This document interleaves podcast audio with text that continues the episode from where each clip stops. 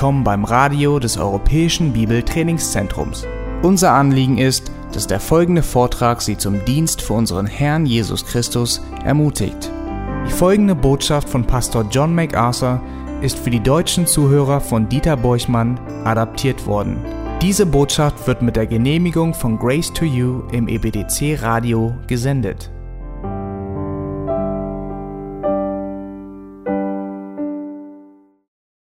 Lass uns unsere Bibel gleich aufschlagen bei Römer Kapitel 12, die Verse 3 bis 5. Römer 12. Und damit wir den Sinn der Verse 3 bis 5 wirklich verstehen, möchte ich bei Vers 1 mit dem Vorlesen beginnen. Ich ermahne euch nun, ihr Brüder, angesichts der Barmherzigkeit Gottes, dass ihr eure Leiber darbringt als ein lebendiges, heiliges, Gott wohlgefälliges Opfer. Das sei euer vernünftiger Gottesdienst. Und passt euch nicht diesem Weltlauf an, sondern lasst euch in eurem Wesen verändern durch die Erneuerung eures Sinnes, damit ihr prüfen könnt, was der gute und wohlgefällige und vollkommene Wille Gottes ist. Vers 3. Wenn ich sage Kraft der Gnade, die mir gegeben ist, jedem unter euch, dass er nicht höher von sich denke, als sich zu denken gebührt, sondern dass er auf Bescheidenheit bedacht sei, wie Gott jedem Einzelnen das Maß des Glaubens zugeteilt hat. Denn gleich wie wir an einem Leib viele Glieder besitzen, nicht alle Glieder aber dieselbe Tätigkeit haben, so sind auch wir, die vielen ein Leib in Christus. Und als Einzelne untereinander Glieder, wir haben aber verschiedene Gnadengaben gemäß der uns verliehenen Gnade. Und der christliche Dienst wird uns zugeteilt. Und das Werk von Gottes Reich hängt von unserer Nützlichkeit, unserer Treue, unserer Hingabe ab. Und uns, in die Barmherzigkeit Gottes zuteil wurde, die uns in den ersten zwölf Kapiteln des Römerbriefes aufgezeigt ist, die wir aus der Finsternis befreit und ins Licht gebracht wurden, uns wird die Aufgabe übertragen, die Hände und die Füße und die Stimme Jesu zu sein. Und damit wir das tun können, müssen wir bei den Versen 1 und 2 beginnen. Und zuerst bringen wir uns selbst in dem einzig vernünftigen Gottesdienst. Jeder Gläubige erweisen kann als ein lebendiges Opfer dar. Wir bringen dem Herrn unsere ganze Seele, unseren Leib unseren Sinn, unseren Willen, ganz so, wie wir es bei der Betrachtung der Verse 1 und 2 erklärt haben. Das ist die grundlegende Anforderung, die Gott an jeden Gläubigen stellt. Und wenn es um Römer 12, 1 und 2 geht, sitzen wir alle im selben Boot. Gott will unser Leben dargeboten als lebendiges Opfer, heilig und ihm wohlgefällig. Und das ist der grundlegende Gottesdienst beziehungsweise unsere Anbetung. Und das öffnet die Tür zur Nützlichkeit. An diesem Punkt beginnt Gott uns für seine Zwecke einzusetzen. Er ist die Darbringung unser Selbst als Opfer. Danach ist der Dienst. Das ist die göttliche Ordnung. Nun, wenn es um diesen Dienst geht, realisieren wir in den Versen drei bis fünf, dass es auf der Ebene der Hingabe zwar Einheitlichkeit gibt, aber auf der Ebene des Dienstes jedoch große Vielfältigkeit. Und Verse 4 und 5 betonen, dass ebenso wie ein Leib die vielen Glieder hat, auch der Leib Christi viele Glieder hat. Und in Vers 6 lesen wir, dass diese unterschiedlichen Gaben haben. Wir alle haben eine gemeinsame Basis im Hinblick auf unsere Hingabe. Aber danach gibt es gewaltige Vielfalt. Wir sind im Hinblick auf unsere Dienste ebenso vielfältig wie im Hinblick auf unsere persönliche Identität. Keine zwei Christen sind identisch. Es gibt keine zwei Personen unter uns, die dem Herrn auf die gleiche Weise dienen können. Es gibt gewaltige Unterschiede und Besonderheiten in uns allen. In Vers 3 sehen wir, dass Paulus die Gnade nutzte, die ihm gegeben wurde und ihn zum Apostel machte, um jetzt jeden unter uns zu sagen, er solle nicht höher von sich denken, als sich zu denken gebührt, sondern auf Bescheidenheit bedacht zu sein. Und zwar wie Gott jedem Einzelnen das Maß des Glaubens zugeteilt hat. In diesen Versen ist der Gedanke der Vielfalt enthalten. Wir sollen uns selbst nach dem Maß des Glaubens, dem Maß des Glaubens, den Gott uns zugeteilt hat, betrachten. Und das ist für jeden anders. Und dann Vers 5 erinnert uns daran, dass jeder von uns anders ist. Es gibt nur ein Leib, aber jeder Einzelne ist ein anderes Glied. Laut Vers 6 haben wir unterschiedliche Gaben. Aber der primäre Fokus dieser Verse besteht darin, uns allen zu zeigen, dass wir alle zwar durch denselben Akt, den absoluten und äußersten Selbstaufopferung für Gott nützlich werden und dass es darin absolute Gleichförmigkeit gibt, dass es aber darüber hinaus wirklich große Vielfältigkeit gibt. Sehr große Vielfältigkeit. Und das ist es, was der Apostel Paulus betonen will. Bitte merkt euch das. Es kann keinen wirklich effektiven Dienst geben, also einen Dienst, in dem wir gesegnet werden, wenn wir nicht zuvor uns selbst als ein lebendiges Opfer dargebracht haben. Das macht Sinn, oder? Ich denke schon. Und das sagt uns, dass diese Darbringung unser Selbst als Opfer vor Gott nichts Mystisches oder keine falsche Frömmigkeit, sondern sehr pragmatisch, überaus praktisch. Denn die Absicht, mich selbst Gott als Opfer darzubringen, besteht darin, sofort nützlich für ihn zu werden. Und darum geht es. Und deshalb betrachten wir das von beiden Seiten. Wenn wir uns Gott als Opfer darbringen, ist das nicht etwas Mystisches oder so theoretisch, dass es nichts mit dem Dienst zu tun hat. Nein. Und ich möchte es so einfach wie möglich ausdrücken. Wenn ihr mir sagt, ihr habt euch selbst Gott vollkommen hingegeben und ich sehe bei euch keinen effektiven Dienst, dann glaube ich euch nicht. Glaube ich euch nicht. Andererseits, wenn ihr mir sagt, ihr dient dem Herrn, aber ich sehe keine vollkommene Hingabe, glaube ich das auch nicht. Hier geht es um entweder oder. Dienst an Gott hat nur dann eine Bedeutung und beinhaltet einen wechselseitigen Segen, wenn er sich aus totaler Hingabe ergibt. Und totale Hingabe ist nur dann totale Hingabe, wenn sie einen effektiven Dienst hervorruft. Und die beiden gehören zusammen. Es gibt viele Menschen, die sich selbst und auch allen anderen vormachen, sie hätten ihr ganzes Leben Christus hingegeben, aber wenn ihr dann mal ihr Leben unter die Lupe nehmt, dann seht ihr, dass diese Hingabe in der Praxis nicht wirklich umgesetzt wird. Ihr seht keinen bedeutsamen Dienst. Ihr seht keinen Hinweis darauf, dass ihre Leidenschaft sie dazu antreibt, zu dienen, sondern vielmehr, dass sie motiviert sind, ihre eigenen Wünsche und Bedürfnisse zu erfüllen. Andererseits seht ihr Menschen, die unglaublich beschäftigt oder umtriebig sind.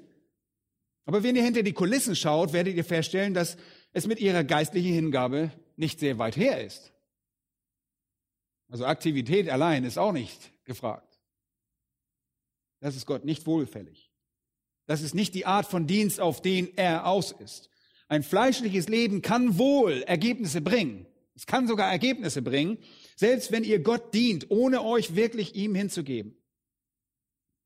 Wenn ihr es tut, weil ihr euch gerne in dieser Rolle seht und weil ihr euch gut dabei fühlt oder weil andere gut von euch denken, wenn ihr das tut oder wenn ihr sogar in eurem Herzen den Wunsch hegt, das zu tun, dann kann das sogar Resultate hervorbringen. Der Grund dafür ist, dass die Wahrheit so viel mächtiger ist als alle eure Einschränkungen. Die Ergebnisse werden nicht zu einer Fülle von Segen für euch führen. Mit anderen Worten, kann Gott euch nutzen, auch wenn ihr ihm nicht ergeben seid, sofern ihr die Wahrheit sprecht. Denn die Wahrheit ist so viel mächtiger als eure Fähigkeit, sie einzuschränken. Aber ihr werdet dafür keinen Segen ernten. Und darüber hinaus umgeht ihr auch, was getan werden könnte. Und die Botschaft Gottes ist so schlagkräftig, dass Gott selbst ein verstopftes Gefäß nutzen kann, um sie zu kommunizieren. Aber bedenkt nur einmal, wie viel wunderbarer es wäre, wenn das Gefäß gereinigt wäre und sauber wäre. Und ich weiß, dass es selbst in meinem Leben Momente gegeben hat und Momente gibt, wo ich Gottes Wort gelehrt habe und vielleicht geschah das sogar aus Hochmut. Und dennoch hat das Wort Gottes Dinge bewirkt.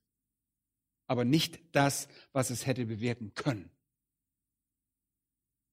Das habe ich gelernt. Wenn mein Leben so ist, wie es sein sollte, und meine Motive richtig sind. Bitte beachtet, dass es jeden Menschen einschließt. Jeden. In Vers 3 heißt es, denn ich sage, Kraft der Gnade, die mir gegeben ist, jedem unter euch, jedem. Und dann in Vers 4, denn gleich wie wir an einem Leib viele Glieder besitzen, nicht alle Glieder aber dieselbe Tätigkeit haben, so sind auch wir, die vielen, ein Leib in Christus und als Einzelne untereinander Glieder. Auch hier schließt er überhaupt niemanden aus. Jeder von uns, der zu Christus gekommen ist, wird dazu aufgerufen, sich ihm vollkommen hinzugeben.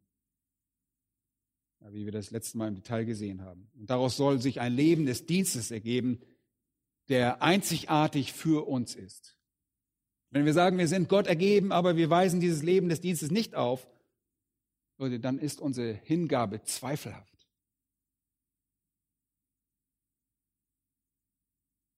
Und wenn wir sagen, wir sind Gott ergeben, dann sollten wir das tun. Wenn wir äußerlich nur funktionieren, während die Hingabe nur im Inneren steckt, dann ist unser Dienst sehr eingeschränkt und wird uns keinen Segen bringen. Wir reden hier zu jedem, zu allen. Wir befinden uns alle im selben Boot und ich hoffe, wenn wir mit der Betrachtung dieses Abschnitts in ein paar Wochen fertig sind, werden wir hoffentlich selbst, wenn wir nichts anderes erreichen, nie wieder in der Lage sein, uns selbst erfolgreich in den Gedanken vorzugaukeln, wir wären Gott vollkommen ergeben, wenn wir nicht gleichzeitig einen bedeutenden Dienst leisten. Ich bin mir wohl bewusst, dass es auch in unserer Gemeinde ja sowas immer wieder gibt. Dass es Leute gibt, die glauben, sie seien dem Herrn ergeben. Aber wenn man deren Leben unter die Lupe nimmt und versucht herauszufinden, wo sich diese Hingabe tatsächlich im Dienst ausdrückt, dann ist da einfach nichts. Wenn wir nichts weiter tun, als die Illusion auszumerzen, ja, wenn wir das in diesen Wochen erreichen, dass ihr Christus ergeben sein könnt, ohne wenigstens einen elementaren Dienst zu leisten, ohne die Leidenschaft, die Gaben, die Gott euch verliehen hat, zu nutzen, dann hat uns diese Auslegung einen guten Dienst erwiesen. Leute sagen immer wieder, oh, ich habe mich dem Herrn wirklich ergeben, aber ich weiß, im Moment habe ich so viel zu tun, meine Arbeit, ich muss ja noch einkaufen und ich habe Hobbys und meine Freizeit und mein Urlaub und ich muss mich erholen, das ist noch das Wichtigste von allen. Oder was auch immer. Und sicherlich, das, all das hat seine Zeit. Aber Hingabe drückt sich durch den Dienst aus. Das ist es, was Paulus hier sagt. Jemand, der sich auf diese Weise selbst betrügt, wird diesen Abschnitt hoffentlich nicht unbeschadet überstehen. Nun, mir selbst haben diese Worte manches Mal geholfen. Und ich möchte jetzt zu dem Gedanken in den Versen 1 und 2 ganz kurz zurückkehren, um ein weiteres Anfangskonzept aufzugreifen. Und zwar, ihr werdet die Gabe wirklich nie kennen. Leute sagen immer wieder, nun, woher weiß ich, welche Gabe ich habe? Habt ihr schon mal gehört? Woher weiß ich, welche Gabe ich habe? Die Frage wurde mir schon so oft gestellt. Woher weiß ich, welche Gabe? Ihr werdet eure Gaben nie kennen und ihr volles Potenzial ausschöpfen können, bis ihr die Verse eins und zwei ausgelebt habt. Das sei schon mal vorausgesagt. Denn wenn ihr nicht an den Punkt totaler Selbsthingabe oder Hingabe seid, dann wird jede Funktion und jeder Dienst, den ihr ausübt, was immer es auch sein mag, nie die vollständige Definition oder das volle Potenzial eurer Gabe enthüllen. Denn dann agiert ihr nicht auf der, auf der Ebene totaler Hingabe. Ihr dient nur mit halber Kraft voraus. Wenn ihr aber an den Punkt von Römer 12, 1 und 2 gelangt und das darin beschriebene Leben ausleben würdet, würdet ihr in Wahrheit eure Gabe neu definieren, wenn ihr sie in ihrer ganzen Fülle sehen würdet. Und viele Leute haben heute herauszufinden, was für eine Gabe sie haben, was ihr Dienst ist, weil sie nie an diesen Punkt von Römer 12, 1 und 2 gekommen sind. Und deshalb tun sie sich schwer mit den sehr begrenzten Daten, die sie zur Verfügung haben. Wir beginnen also mit was? Mit der Selbstaufopferung. Leute, da sind Biografien von Männern und Frauen oftmals eine sehr große Hilfe. Wenn ihr von großen Männern lest und Frauen, zum Beispiel die Biografie von Jonathan Edwards. Jonathan Edwards war ein wirklich großer Mann Gottes und wurde in seinem Land buchstäblich dazu benutzt, die Nation zu verändern. Und er war ein tiefgründiger Prediger.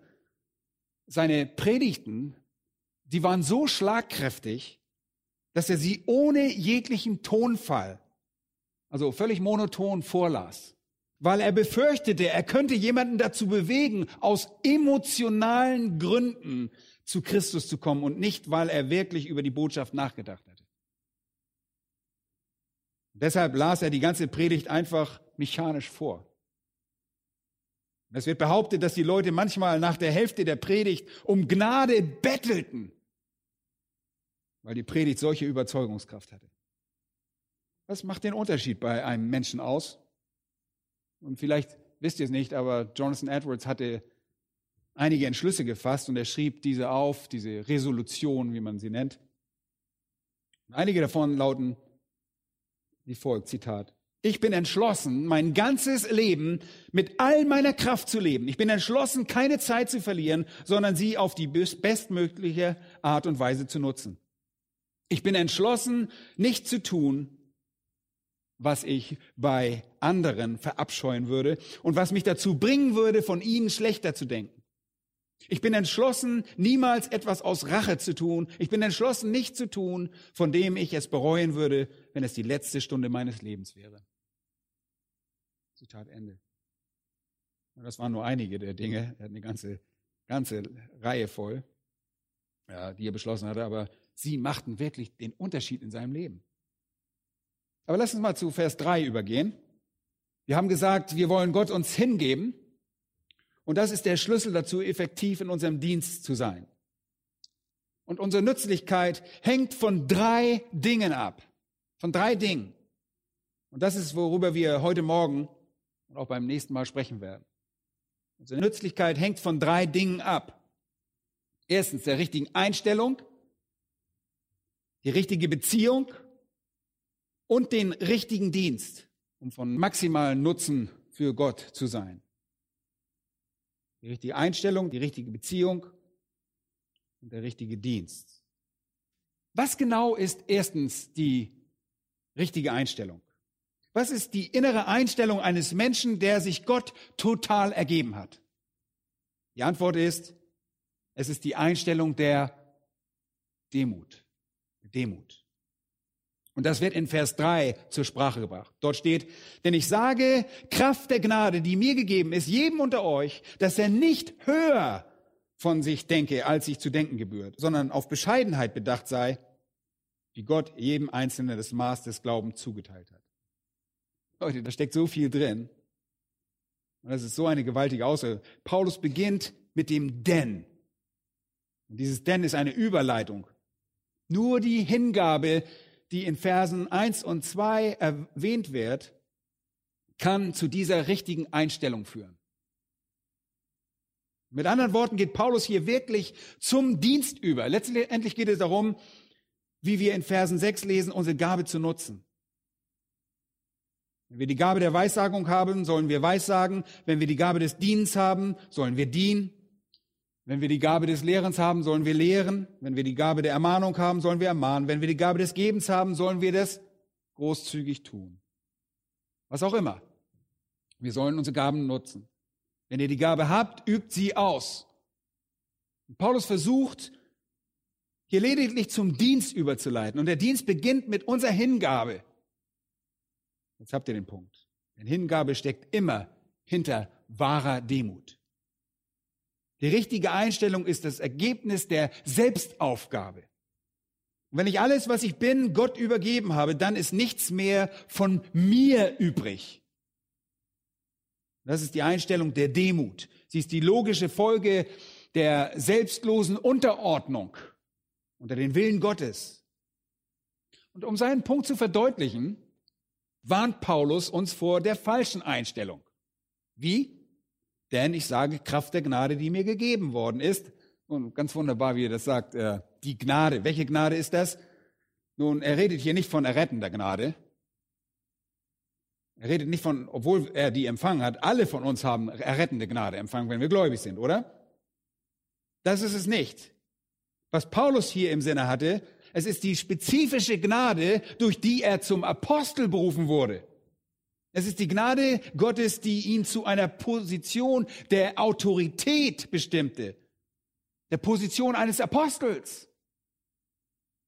Er hatte von Gott den Ruf zu predigen erhalten. Er hatte von Gott sein Apostelamt erhalten, in dem Christus selbst gekommen war, um ihn zu konfrontieren und ihn in den Dienst berufen hatte. Apostel Jesu Christi. Der wiederholte das immer wieder. Er war also ein Apostel aus Gnade. Und das ist, was er hier sagt. Ich sage euch das Kraft der Gnade, die mir gegeben ist. Warum sagt er nicht, ich sage euch das als ein Apostel Jesu Christi? Und die Antwort lautet, dass man in einem Vers über Demut nicht seine eigene Autorität spielen lässt. Darum geht es. Er seht also, seht, ich würde gerne meine Autorität spielen lassen, aber ihr sollt wissen, dass meine Autorität nichts mit mir zu tun hat, sondern mit was? Mit Gottes Gnade.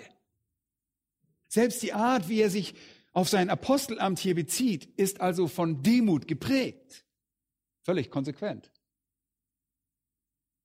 Das besagt, ich spreche jetzt zu euch als jemand, der Autorität hat und diese Autorität wurde mir von Christus nicht deshalb verliehen, weil ich würdig war, ganz und gar nicht. Erinnert ihr euch, was er zu Timotheus sagt? Ich war ein Lästerer und Verfolger und Frevler, aber mir ist Erbarmung widerfahren. Und die Gnade unseres Herrn wurde über alle Maßen groß, samt dem Glauben und der Liebe, die in Christus Jesus ist. Und dann sagt er, glaubwürdig ist das Wort und alle Annahme wert, dass Christus Jesus in die Welt gekommen ist, die Sünder zu retten, vor denen ich, was? Der Größte bin. Sagt Paulus von sich. Sagt also, er wurde durch Gnade zum Apostel gemacht. Nichtsdestotrotz ist er ein Apostel und ich spreche als Apostel zu euch. Und was soll das bedeuten? Das soll bedeuten, dass er respekteinflößend ist. Ich sage zu euch, ich sage es als Apostel aus Gnade, aber auch als Apostel mit Autorität. Und jetzt kommt's. Jedem unter euch sage ich das. Niemand ist davon ausgenommen. Alle bekennenden Christen. Bekennende Christen, Christen in Rom und alle bekennen Christen an allen anderen Orten. Ich sage euch allen, ihr sollt nicht höher von euch denken, als sich zu denken gebührt, sondern auf Bescheidenheit bedacht zu sein. Das ist eine wirklich wunderbare und unvergessliche Aussage. Und das griechische Wort hier für denken ist sehr interessant. Das Wort phroneo, er verwendet eine Form davon gleich viermal in dieser Aussage. Viermal. Der Stamm des von ihm verwendeten Verbs ist phroneo. Und das könnte man auch folgendermaßen übersetzen. Ich sage euch durch die Gnade, die mir gegeben wurde, und das wird jetzt hier gleich viermal die Verwendung des Wortes verdeutlichen, jeden Einzelnen unter euch, er soll nicht höher von sich denken, als sich zu denken geziemt, sondern er soll sich mit bescheidenen Gedanken denken. Also viermal. Oder er soll nicht hochgesinnt sein. Über das hinaus, wofür wir uns halten sollen sondern so gesinnt sein, dass wir nüchtern und bescheiden sind. Oder um es noch anders auszudrücken, sich selbst nicht überschätzen, über die wahre Einschätzung hinaus, sondern uns angemessen zu bewerten und einzuschätzen. Was bedeutet es, auf Bescheidenheit bedacht zu sein und besonnen zu sein? Das ist ein wunderbares Wort. Es bedeutet, bei Verstand zu sein. Denn Einbildung ist eine Form von Wahnsinn. Einbildung ist eine Form von Wahnsinn. Wenn ihr nicht über euch selbst richtig denkt, selbst denkt, wie ihr das tun solltet, seid ihr wahnsinnig. Dann seid ihr nicht bei Verstand. Und ich meine, wenn ihr einer Illusion darüber anhängt, wer ihr wirklich seid und wozu ihr wirklich fähig seid und wo eure Gaben liegen, in einer Illusion lebt, dann seid ihr wahnsinnig. Ihr müsst besonnen sein und auf das Bescheiden bedacht sein. Ihr müsst bei Verstand sein. Wir werden also davor gewarnt, uns nicht zu Überschätzung, Hyperphroneen, hochmütig zu denken. Und das ist die Sünde der Übertreibung. Und er sagt, ich sage euch, denkt nicht höher von euch selbst, als ihr es tun solltet. Überschätzt euren Wert nicht. Überschätzt eure Gaben nicht. Denkt nicht, ihr seid der nächste führende Evangelist dieser Welt, wenn ihr es nicht seid. Überschätzt euch nicht. Und das ist übrigens eine sehr hässliche Sünde, die in überzogener Selbstachtung enthalten ist. Und die Bibel sagt, der Herr hasst ein hochmütiges Herz. Petrus schreibt im Kontext geistlicher Leiter 1. Petrus 5, bekleidet euch mit was? Mit Demut. Denn Gott widersteht den Hochmütigen, den Demütigen aber gibt er Gnade. Demütigt euch unter die mächtige Hand Gottes, damit er euch erhöhe zu rechten Zeit. Es ist also grundlegend für den Text, dass er sagt, habt keine überzogene Meinung von euren Fähigkeiten. Habt keine überzogene Meinung von euren Gaben. Statt hoch von euch zu denken, solltet ihr vielmehr bescheiden von euch denken. Sophronen. Und Soph, das Wort, das da drin enthalten ist, ist weise. Denkt weise, denkt vernünftig, denkt richtig, seid bei Verstand, denkt nicht zu hoch von euch. Aber jetzt passt auf, denkt auch nicht zu niedrig von euch. Geht nicht umher wie ein geschlagener Hund und sagt, oh, ich bin nichts, ich bin nur ein Wurm. Wenn jemand sagt, Mensch, du bist wirklich gut in deinem Dienst, sagt nicht, ach, das war gar nichts, das war gar nichts, wirklich nichts, ich bin nichts, ich bin nur ein Wurm. Leute, das ist eine milde Form des Prahlens, denn ihr wollt, dass jemand sagt, ach, du bist so wunderbar, du bist so wunderbar. Und innerlich sagt ihr, mach weiter, ich liebe das. Oh, mach weiter. Ja, ich höre das gerne. Seht ihr das? Denkt nicht zu hoch von euch selbst. Hoch ja, aber nicht zu hoch. Seid bei klarem Verstand. Erkennt eure Grenzen. Schätzt eure Gaben richtig ein. Wir wollen nicht von einer Art falscher, alberner Demut geleitet werden und gelenkt werden. Aber es ist ziemlich albern zu denken, wir seien etwas, wenn wir es nicht sind. In Galater 6, Vers 3 sagt Paulus, denn wenn jemand meint, etwas zu sein, während er doch nichts ist, so betrügt er sich selbst. Ihr wisst also, eines der Dinge, die in eurem Bereich der Gnadengaben lernen wollt, ist, keine überzogene Meinung von euch selbst zu haben oder auch von euren Gaben. Denkt realistisch, denkt weise. Gibt keinen Raum für eine überzogene Selbstachtung. Sei es in der Form von Prahlerei einerseits, ich bin einer der Größten, oder andererseits Bescheidenheit an den Tag leben, wo ihr sagt, oh, ich bin nichts, ich bin nur ein Wurm. Und in Wirklichkeit wollt ihr nur, dass die Leute euch aufbauen. Beides ist inakzeptabel. Nun, ein wenig Hintergrund könnte hier hilfreich sein. In der frühen Gemeinde, und das sehen wir am deutlichsten in 1. Korinther Kapitel 12 bis 14, gab es einige Probleme mit solchen Menschen, die Gaben haben wollten, die nach außen hin sichtbar und spektakulär waren. Ihr könnt einmal Kapitel 12 aufschlagen und euren Finger da vielleicht so ein bisschen drin lassen oder Papier reinlegen, was immer. Wir werden ein wenig hin und her springen.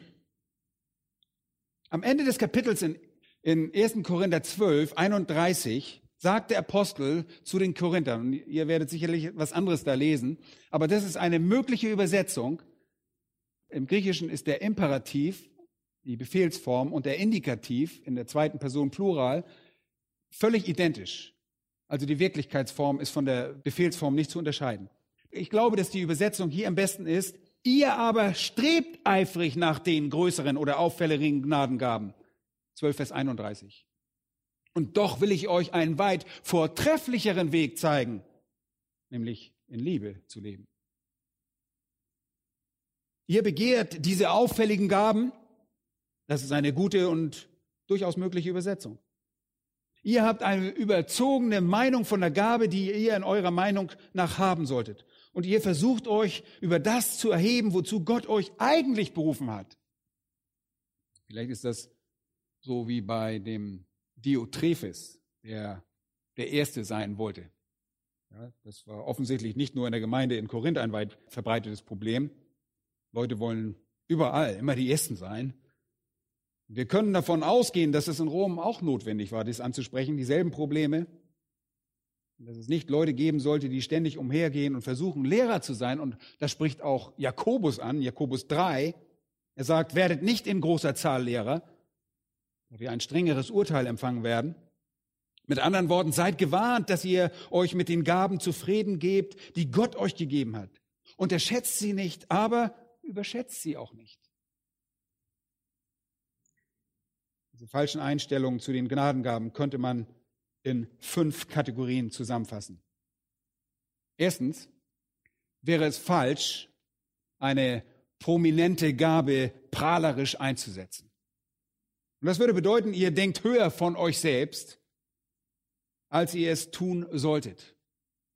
Okay? Das ist die pompöse Ausübung einer wahren Gabe. Gott hat euch eine bestimmte Gabe verliehen und ihr habt sie auf eine ganz bestimmte arrogante Weise verwendet. Ihr wollt, dass die ganze Welt weiß, dass ihr gut seid bei dem, was ihr tut, dass Gott euch segnet und ihr rühmt euch ständig selbst, redet ständig über euch selbst, setzt euch für eure eigene Sache ein und so weiter.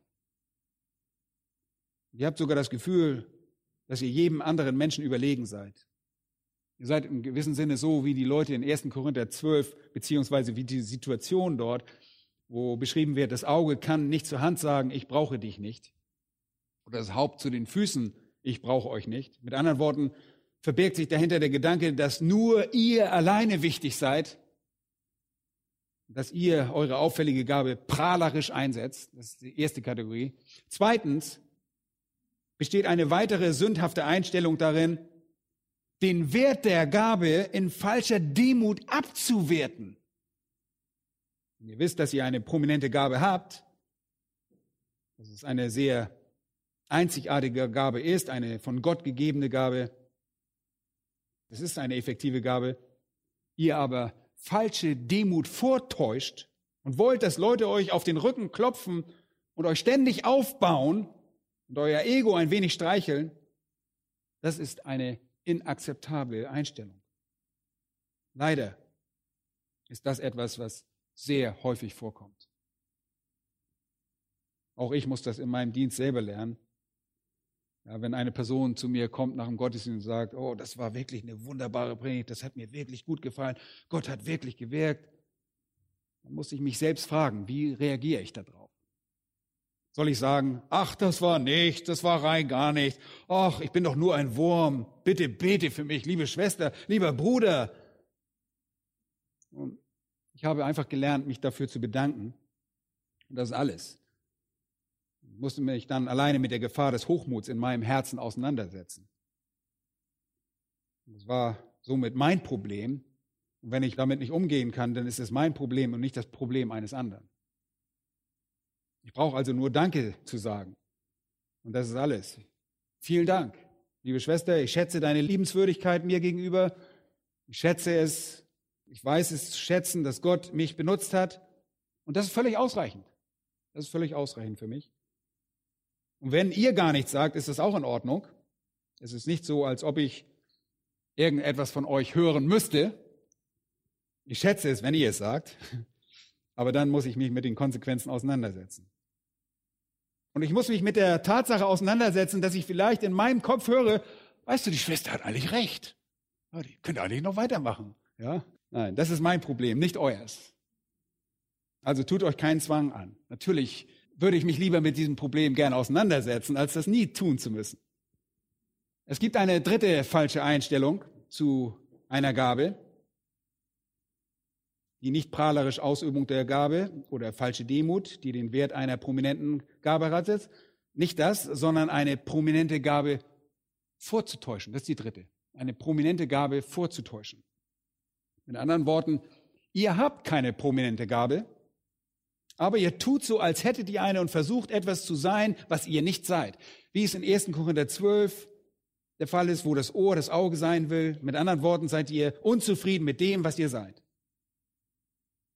Wenn ihr etwas Bestimmtes nicht tun könnt oder auf eine ganz bestimmte Weise von Gott benutzt werden könnt, brecht ihr einfach eure Zelte ab und sagt, hm, ich mach's nicht. Und das ist inakzeptabel. Da heißt es, sind etwa alle Apostel, 1. Korinther 12, 29, sind etwa alle Propheten, sind alle Lehrer? Haben etwa alle Wunderkräfte? Haben alle Gnadengaben der Heilung? Reden alle in Sprachen? Können alle auslegen? Ihr aber strebt nach den auffälligeren Gaben.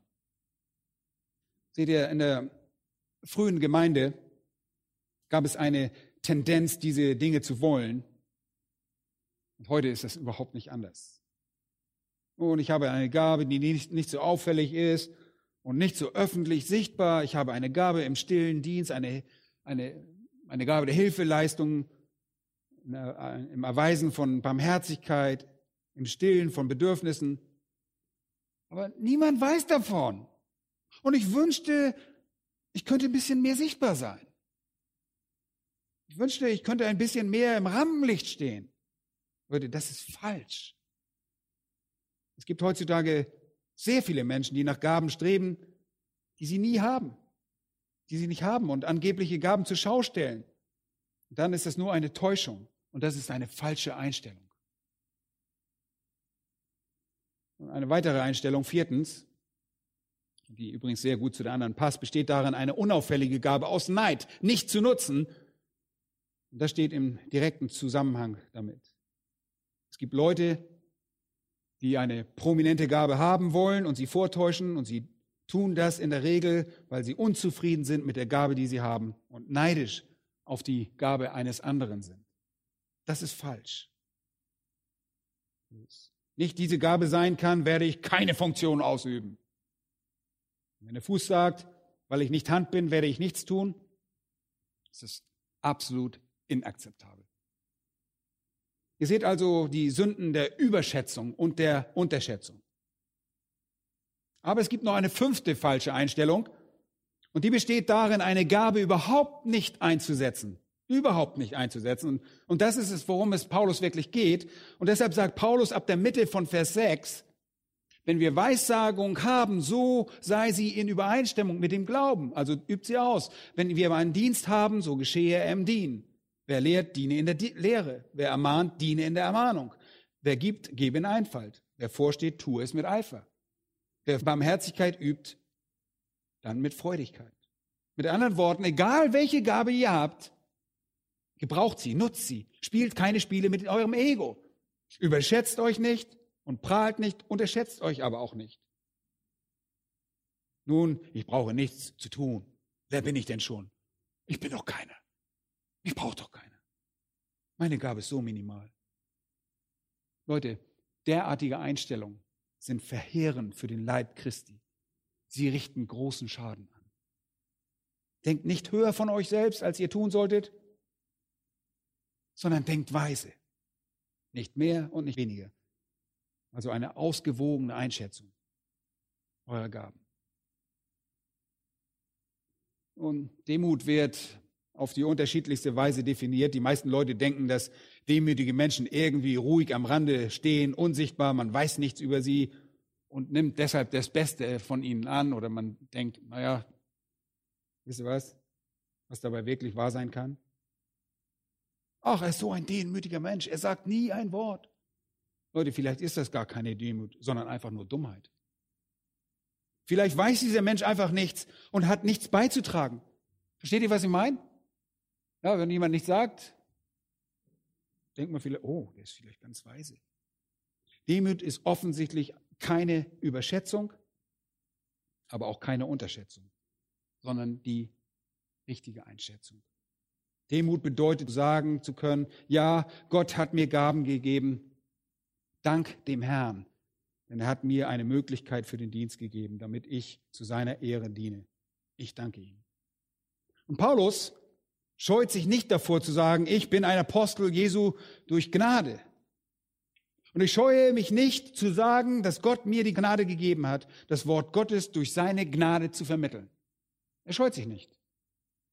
Nicht, weil ich diese Gabe verdiene, oder sie mir erarbeitet habe, sondern nur aufgrund seiner Gnade. Und ich erkenne das und auch ihr erkennt das, aber ohne Stolz und ohne Demut geht das nicht. Wir müssen uns recht einschätzen. Ohne falsche Demut. Nun, einige von euch haben vielleicht eine Gabe, die euch so geringfügig erscheint und dennoch von so entscheidender Bedeutung ist, wie es in 1. Korinther 12 heißt. Manche der weniger attraktiven Organe sind wichtig. Leute, ihr könnt vielleicht auf eine schöne Nase verzichten, aber auf ein krankes Herz könnt ihr nicht verzichten. Unsere Einschätzung sollte also im Einklang damit sein, wie Gott die Sache sieht, nicht wie wir und was wir als wichtig betrachten. Wie könnt ihr eure Gabe aber richtig erkennen? Das haben wir immer noch nicht beantwortet. Geht nochmal zurück zu Vers 3. Wie erkennt ihr sie richtig? Ihr betrachtet und messt eure Gabe gemäß dem Maß des Glaubens, das Gott jedem Einzelnen zugeteilt hat. Und das ist eine sehr wichtige Aussage. Egal welche Gabe ihr habt, wer hat sie euch gegeben? Was steht da? Gott. Gott hat sie euch zugeteilt. Und das Wort hier ist buchstäblich, dem Gott das Maß des Glaubens zugemessen hat. Welche Gabe auch immer ihr habt, Gott hat sie uns zugemessen. Das ist ein überwältigender Gedanke. Ich zum Beispiel übe die Funktion, die ich im Werk des Herrn habe, nicht so aus, wie ich es tue, weil ich ein Predigerseminar besucht habe. Ich kann meine Aufgabe vielleicht besser verrichten, weil ich dort war. Aber wenn ich nicht da gewesen wäre, hätte ich die Gabe dennoch gehabt. Diese Gabe wurde souverän von Gott durch seinen Geist verliehen. Was auch immer ich habe, habe ich also von Gott bekommen, weil es ein Geschenk Gottes ist. Ich möchte alles tun, was ich kann, um die Werkzeuge passend zu der Gabe, diese Werkzeuge zu veredeln, die Werkzeuge zu schärfen. Aber diese Gaben sind Gottes Gaben für mich. Und dadurch wird mein Leben zu einer Art Verwalterschaft, Haushalterschaft, und das sagt mir, wie wichtig es ist, mich Gott vollkommen zu ergeben. Er hat mir eine Gabe gegeben, die ich zu seiner Ehre einsetzen soll, um sein Reich voranzubringen. Und er hat euch das eine Gabe gegeben, die ihr zu seiner Ehre einsetzen sollt, um sein Reich voranzubringen. Wenn ihr das maximale Potenzial jener Gabe jemals entdecken wollt, wenn ihr alles sehen wollt, was Gott mit dieser Gabe machen kann, müsst ihr damit beginnen, ihm euer ganzes Ich zu geben. Wobei wir wieder bei Vers 1 und 2 sind.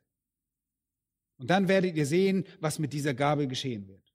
Sie gehört Gott. Er hat sie euch gegeben. Und er wird sie durch eigenes souveränes Design maximieren. Nun, wenn ich die Aussage, wie Gott jedem Einzelnen zugeteilt lese, weist das auf ein paar sehr wichtige Dinge hin, die wir nicht vergessen dürfen. Wir kommen noch auf die Frage, wie erkenne ich meine Gabe? Erstens, hört gut zu. Wir sollten nie nach einer Gabe streben. Wir streben nicht nach einer. Es steht nirgends in der Schrift. Wir sollten nie nach einer Gabe streben. Gaben werden souverän von Gott gegeben. Sie werden von Gott zugeteilt. 1. Korinther 12, Vers 11 lesen wir, dies alles, er redet hier von den verschiedenen Gaben, wirkt ein und derselbe Geist. Und hier kommt die Aussage, der jedem persönlich zuteilt, wie er will. Der Heilige Geist teilt die Gaben zu, wie er will. Vers 7, jedem aber wird das offensichtliche Wirken des Geistes, das ist die Gabe, die Gabe verliehen. Es gibt eine göttliche Quelle für alle Gaben. Übrigens ist das Wort, das dort in Vers 11 steht, 1. Korinther 12, 11, mit persönlich übersetzt Wort, das Wort, hört mal gut zu, Idios, von dem wir Idiot ableiten. Ein Idiot, das bedeutet im Prinzip einzigartig. Es bedeutet, dass es niemanden wie ihn gibt. Er ist der Einzige, der Einzige seiner Art. Und so wurden uns unsere Gaben zugeteilt. Der Heilige Geist hat jedem etwas Einzigartiges zugeteilt. Ganz nach seinem Willen. Die erste Sache, die wir aus Vers 3 also sehen, ist die Implikation, dass wir nicht von uns aus nach dieser Gabe streben sollen, wenn doch Gott derjenige ist, der die Gaben gemäß seinem eigenen souveränen Willen austeilt und zumisst. Das ist der Schrift vollkommen fremd. Und das wird nirgendwo gelehrt. Zweitens, wenn der Herr jedem von uns diese Gabe gegeben hat und zugeteilt, dann sollte keine Gabe ungenutzt bleiben. Stimmt?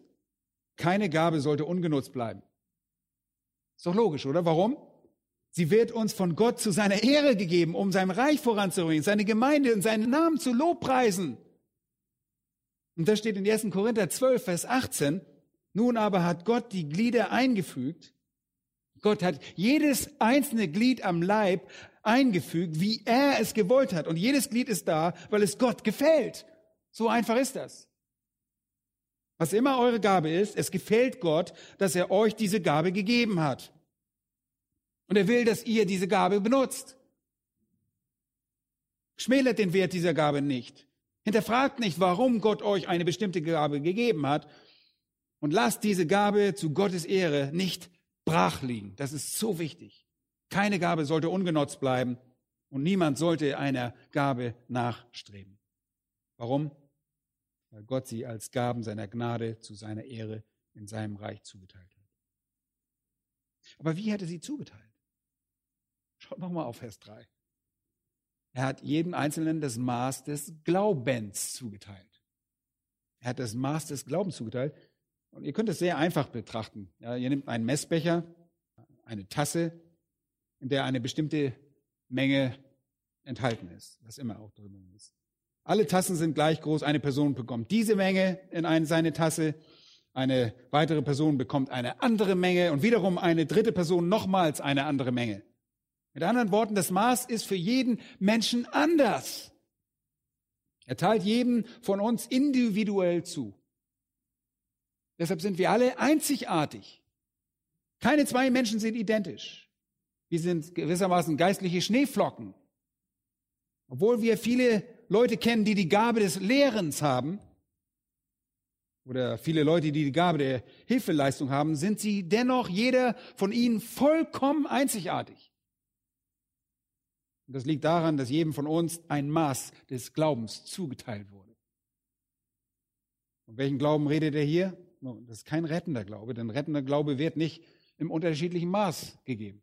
Wir alle haben das gleiche Maß, um gerettet zu werden. Rettender Glaube ist immer gleich. Wir alle setzen unser Vertrauen in Jesus Christus. Das ist hier auch nicht der Kontext. Nun, was ist es?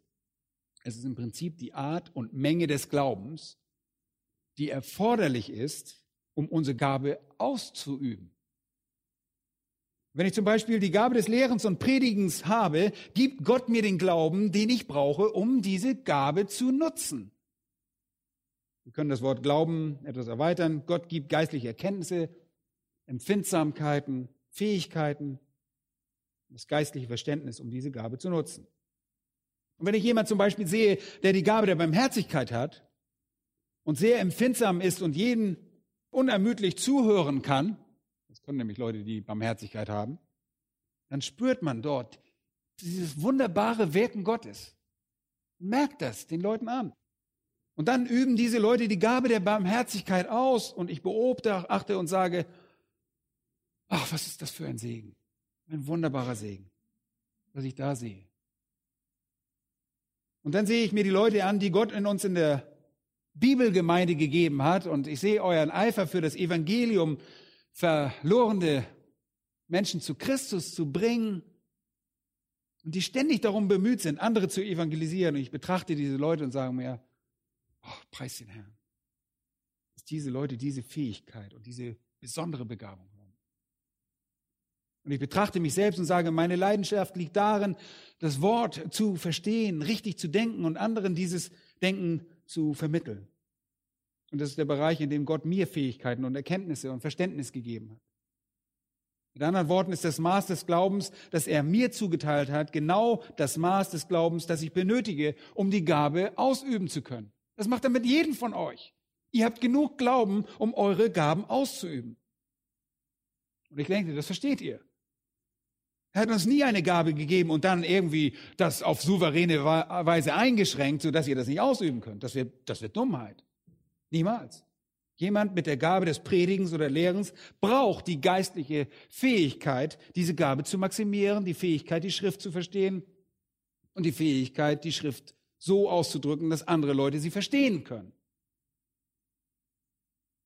Jemand, der die Gabe der Barmherzigkeit hat, braucht das geistliche Verständnis, die Worte eines verletzten Menschen zu verstehen. Und über die Worte hinaus die Schmerzen in dessen Innersten zu erkennen. Und das ist der Glaube, der diese Gabe begleitet. Wenn ihr also eine Gabe erhaltet, erhaltet ihr außerdem die notwendige geistliche Fähigkeit, damit ihr diese Gabe ausüben könnt. Und das ist so fantastisch zu wissen, oder? Paulus sagt also, schätzt eure Gabe richtig ein, schätzt eure Fähigkeit richtig ein, die damit einhergeht. Wenn ihr das richtig eingeschätzt habt und wisst, welche Gabe Gott euch gegeben hat, und wenn ihr wisst, dass er euch den dazu erforderlichen Glauben gegeben hat, dann könnt ihr demütig sein, weil ihr wisst, dass es nicht von euch kommt, sondern von Gott, von ihm. Einfach fantastisch. Wir haben das, was wir haben, weil es von, es von Gott gegeben ist. Nun, wir gewinnen ganz gewiss nichts dadurch, dass wir mit unserer Gabe prahlen. Dadurch würden wir nutzlos werden. Und wir gewinnen auch nichts durch unsere falsche Demut. Und wir gewinnen nichts, wenn wir unsere Gabe in ihrer Bedeutung schmälern.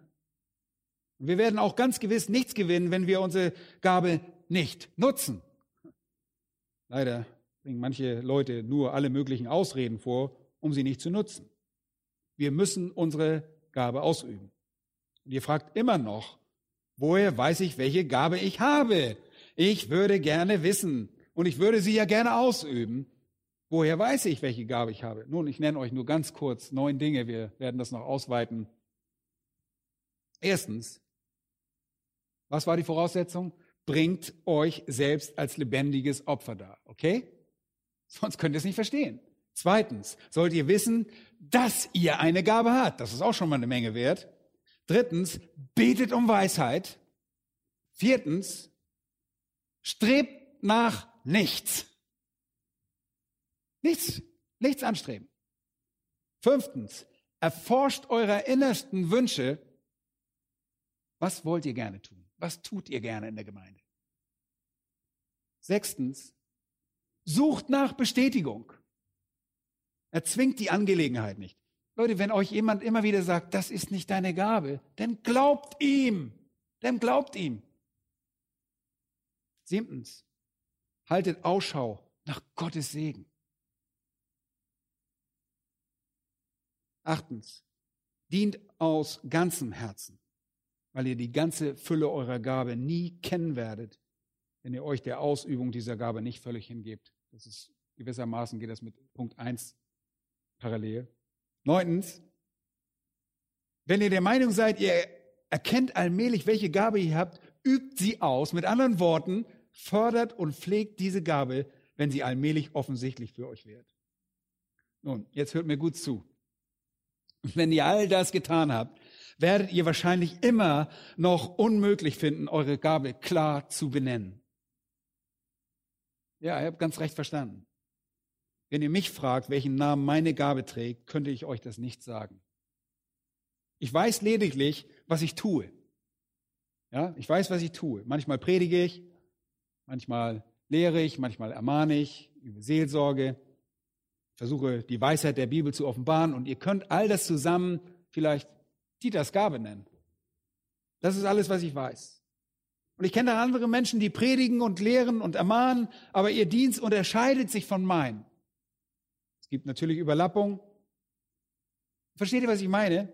Wenn ihr all das getan habt, also wenn ihr diese neuen Dinge durchlaufen seid, ich erhebe keine Vollständigkeit und Unfehlbarkeit in diesen neuen Dingen, aber dann dass ihr es tut und dass ihr eure, dass ihr einfach diese Dinge tut und dass ihr eine allgemeine Vorstellung davon habt, was ihr tut.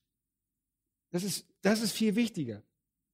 Ich kenne zwar die allgemeinen Bereiche der Gaben, die Gott miteinander vermischt hat, um mich zu dem zu machen, was ich bin. Aber ich glaube nicht, dass wir die Sache allzu vereinfachen können, wo wir einfach sagen können, oh, diese fünf Leute haben die Gabe der Lehre, diese zehn Leute haben die Gabe der Barmherzigkeit und damit ist alles erledigt. Nein, so einfach ist es nicht. Ihr habt eine Gabe und sie ist eine Mischung aus allen Kategorien von Gaben zu einer einzigen Gabe, die euch selbst unverwechselbar macht. Das ist gewissermaßen wie eine Farbpalette. Habt ihr mal einem Künstler über die Schulter geschaut, wenn er diese Farben nimmt und dann diese Farben mischt? Und genau das tat Gott im Hinblick auf euren geistlichen Dienst, als er euch machte. Er nahm ein wenig hiervon, ein wenig davon und malte euch und so habt ihr einige dominante Bereiche, die dem anderen Bereichen beigemischt sind, um euch zu dem zu machen, was ihr seid. Und deshalb möchte ich, dass ihr versteht, dass es euch vielleicht schwerfallen wird, eine klare Definition eurer Gabe festzulegen. Selbst wenn ihr die ganze Checkliste durchgearbeitet habt, steht da nicht unten, ich bin der und der super begabte Prediger oder sonst was, sondern es gibt eine Mischung von Gaben. Man hat nicht nur eine Gabe. Ja, du hast ja nicht die Gabe, du kannst das nicht machen. Du hast nicht die Gabe des Gebens, du brauchst nicht geben. So ist es nicht. Ihr müsst also die richtige Einstellung bei dem allen haben und dann anfangen, einfach zu tun, was Gott von euch erwartet. Und dann möchte ich nur ganz kurz über den zweiten Punkt, die Beziehung reden. Verse 4 und 5. Da heißt es, denn gleich wie wir an einem Leib viele Glieder besitzen. Und er redet hier von einem physischen Leib. Schaut auf euren Körper. Und er hat viele Glieder. Kopf, Augen, Nase, Mund, Ohren, Zähne, Arme. Keine Angst, ich führe nicht alles auf. Aber alle internen Organe. Und das sagt er hier. Ihr habt viele Glieder in einem Leib und nicht alle Glieder haben dieselbe Funktion. Völlig einleuchtend. Und hier bedient sich Paulus seiner so geliebten Analogie des Leibes, um die Beziehung von Gläubigen untereinander zu illustrieren. Wir sind ein Leib und dennoch viele Glieder. Und alle Glieder arbeiten zusammen. Einfach wunderbar. Und ich denke nicht einmal darüber nach. Aber meine Hände tun irgendwie impulsiv und instinktiv und sofort genau das, was mein Verstand auch nur beiläufig denkt, was sie tun sollen. Ist es nicht erstaunlich? Und eure Hände tun natürlich dasselbe, ich bin nichts Besonderes. Es ist nur erstaunlich, wie alle Glieder des Leibes zusammen funktionieren. In Vers 5 sagt Paulus, so sind auch wir, die vielen ein Leib in Christus und als einzelne untereinander Glieder. Wir alle sind Teil eines geistlichen Leibes, ebenso wie die Glieder eines physischen Leibes zusammen agieren. Wir haben ein gemeinsames Leben, gemeinsame Gaben, gemeinsamen Dienst, gemeinsame Ressourcen, gemeinsame Freunde, gemeinsamen Kummer, alles gemeinsam. Das betont unsere Einheit. Wir sind alle eins. Und dennoch sind wir alle anders. Das ist gut so. Wenn ihr einen Leib habt, der ein Glied hat, das sagt, ich will meine Aufgabe nicht aufhören, Leute, dann habt ihr ein Problem. Und das sagt er hier. Alles im Leib muss an einem Strang ziehen. Alles in der Gemeinde muss an einem Strang ziehen. Und wenn es Teile der Gemeinde gibt, die ihre Aufgabe nicht erfüllen, leidet der ganze Leib. Der Schlüssel ist Vielseitigkeit. Wir sind also vielseitig. Das ist, wenn wir unsere Aufgabe nicht ausüben, den Leib lahmlegt. Versteht ihr das? Es legt den Leib lahm, weil es jeden von uns immer nur einmal gibt. Ich habe auch nur eins von allem. Ich habe nur ein rechtes Ohr. Ich habe nur ein linkes Ohr, ein rechtes Auge, ein linkes Auge. Und auch bei den Gliedmaßen, von denen wir zwei haben, gibt es immer nur ein rechtes und ein linkes Glied. Und wenn das eine nicht funktioniert, gibt es nichts, was einen Platz einnehmen kann. Habe nichts, was dessen Aufgabe übernehmen kann. Diese Funktion ist verloren. Deshalb, vereinte Vielseitigkeit ist also das Kennzeichen der Gemeinde, ebenso wie das Kennzeichen des Leibes. Deshalb will ich euch ermahnen, übt eure Gaben aus. Schätzt euch richtig ein und dient dem Herrn von ganzem Herzen.